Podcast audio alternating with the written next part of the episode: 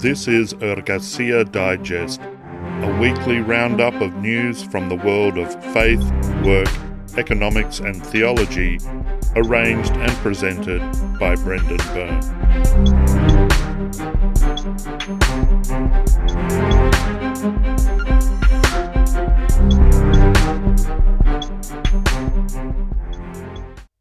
Hello and welcome to Ergasia Digest number 2, a weekly roundup of news from the world of work, faith, theology, and economics. My name is Brendan Byrne, and I have the pleasure of being your host. Ergasia Digest acts as a supplement to regular episodes of Ergasia by highlighting news about work and economics and posing questions that tie these news items to considerations of faith and theology. It will not necessarily be the purpose of Ergasia Digest to suggest or supply answers to the questions which then arise, merely to provide food for thought for listeners' own reflection. And so, here is the news.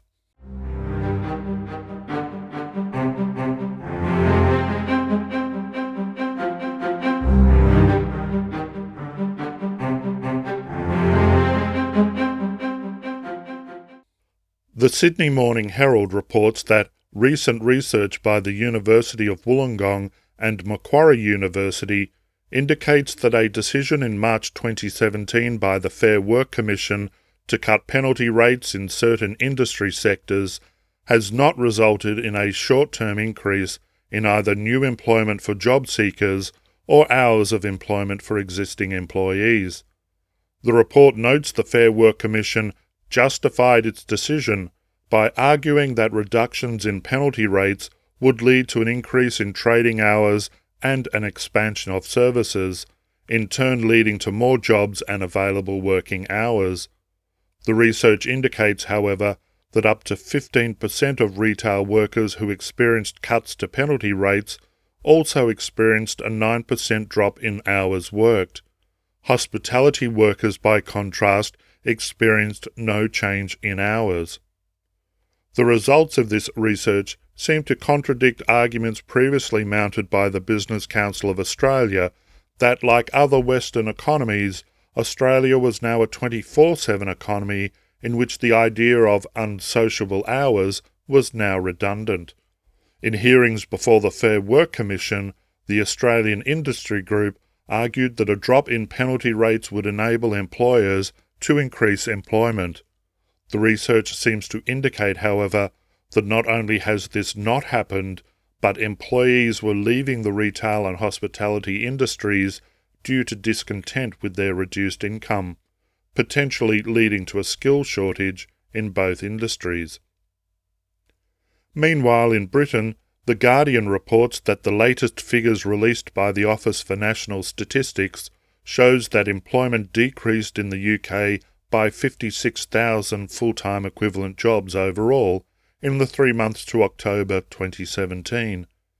This came despite an overall increase in jobs by 325,000 in the year to October 2017, mainly on the back of strong economic growth in 2016. This means that the overall level of employment is at 75.1%, while economic inactivity, the measure of people who have stopped looking for work, has also increased, leading ironically to an overall fall in the unemployment rate. In releasing these figures, the ONS stated that wage growth now stood at an annual rate of 2.3%, lower than the overall inflation rate of 2.6%, the eighth consecutive month in which the cost of living in the UK has exceeded the rate of wages growth. This at a time when the number of unfilled job vacancies has increased to 798,000 in the three months to November 2017 indicates that the UK is now starting to experience a significant skills and labour shortage. Despite this demand for workers, the ONS said that in year on year terms, wages had decreased in real terms by 0.4% or by 0.2% if one off bonuses were taken into account. Back in Australia, The Age reports that the Retail Food Group, the franchisor behind such brand names as Donut King, Brumby's, Crust Pizza, and Gloria Jean's Coffee, has warned its franchisees not to speak to the media, and that any who do so may be in breach of their franchise agreement, with revocation of the agreement being a possible consequence.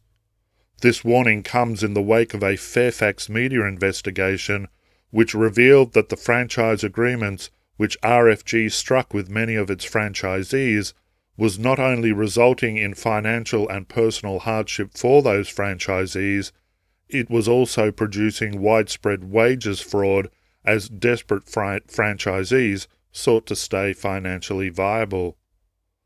The report cites one former Crust Pizza franchisee who claimed to have lost their house, their superannuation, and their life savings after their store went into liquidation in January 2017.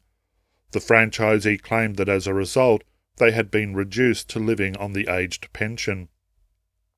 Meanwhile, desperate franchisees have resorted to sham employment contracts and the underpayment of teenagers and overseas workers hired on holiday visas in their attempts to remain financially viable.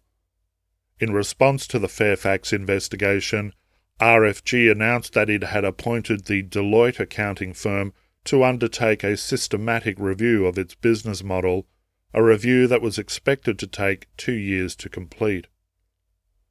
Still in Australia, and The Guardian reports that a study by the McKell Institute, a left leaning think tank, claims that following the aforementioned cuts to penalty rates for retail and hospitality workers, Australia experienced its weakest three months in consumer spending since 2008.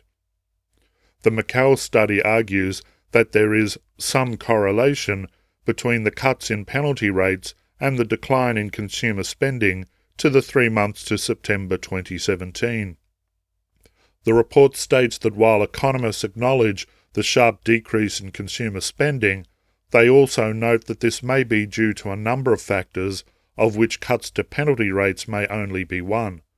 Nonetheless, economists also argue that the decrease may signify that tougher economic conditions lie in the immediate future.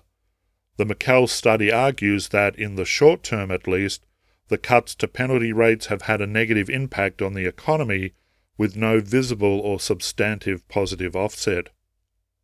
Finally, BBC Capital reports that research is increasingly indicating that spending prolonged hours at work is not only less efficient and less productive, it may also be injurious to workers' health.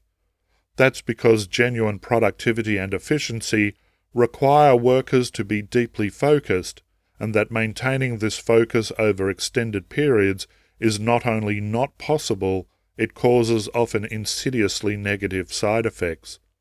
For example, one study published by the US National Institutes of Health found that working long hours increased workers' vulnerability to coronary heart disease by 40%, while another study linked long working hours to an increased risk of stroke and major psychological illnesses such as depression.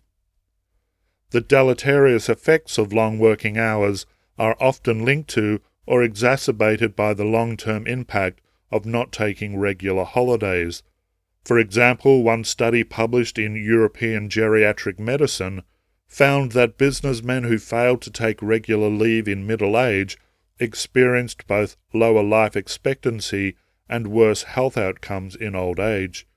The report also notes that those countries which have shorter mandated working weeks or culturally inscribed periods of rest, such as a long lunch or siesta, were just as productive or even more productive by GDP than countries where long working weeks and hours are the norm.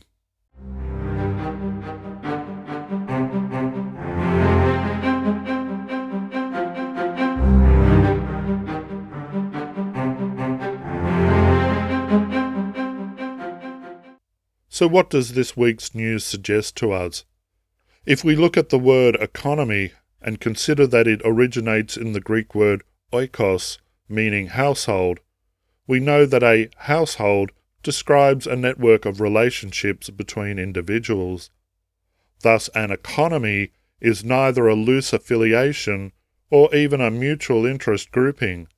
It is an interconnected, relational state of being in which each individual stands not on the ground of their own self interest, but on the basis of their relationship with all the other participants in the economy of which they themselves are a part. Therefore, a Christian theology of work immediately poses the question what kind of relationship is being described by an economy in which one party utilizes a business model to exploit or victimize another party for profit, in turn leading the victimized party to exploit others in an effort to sustain their own existence. What kind of relational structure supports the reduction of one party's capacity to support their physical existence on the basis of alleged and entirely undemonstrated benefits to wider society, all the while ignoring the signs of increasing economic stress such as skills and labour shortages. What does it say about our relationship with one another when, in times of allegedly booming employment opportunity, increasing numbers of people are giving up on the prospect of obtaining dignified and meaningful employment? What does our culture of work say is valuable about our humanity when that same culture drives us to patterns of behaviour that are not only unproductive but actively injurious? How would a Christian theology of work articulate a different way of being, contrary to the prevailing attitudes and assumptions of modernity?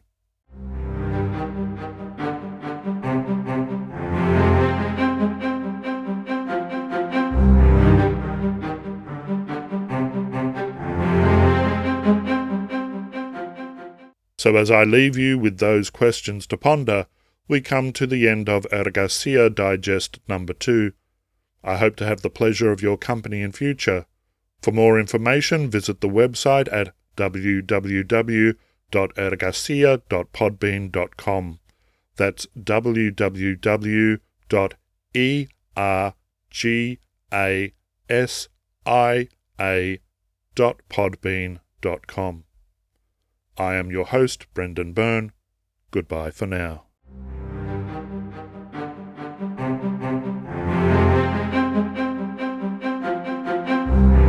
You have been listening to Ergasia Digest, a weekly roundup of news from the world of faith, work, economics, and theology. For more information, please go to www.ergasia.podbean.com.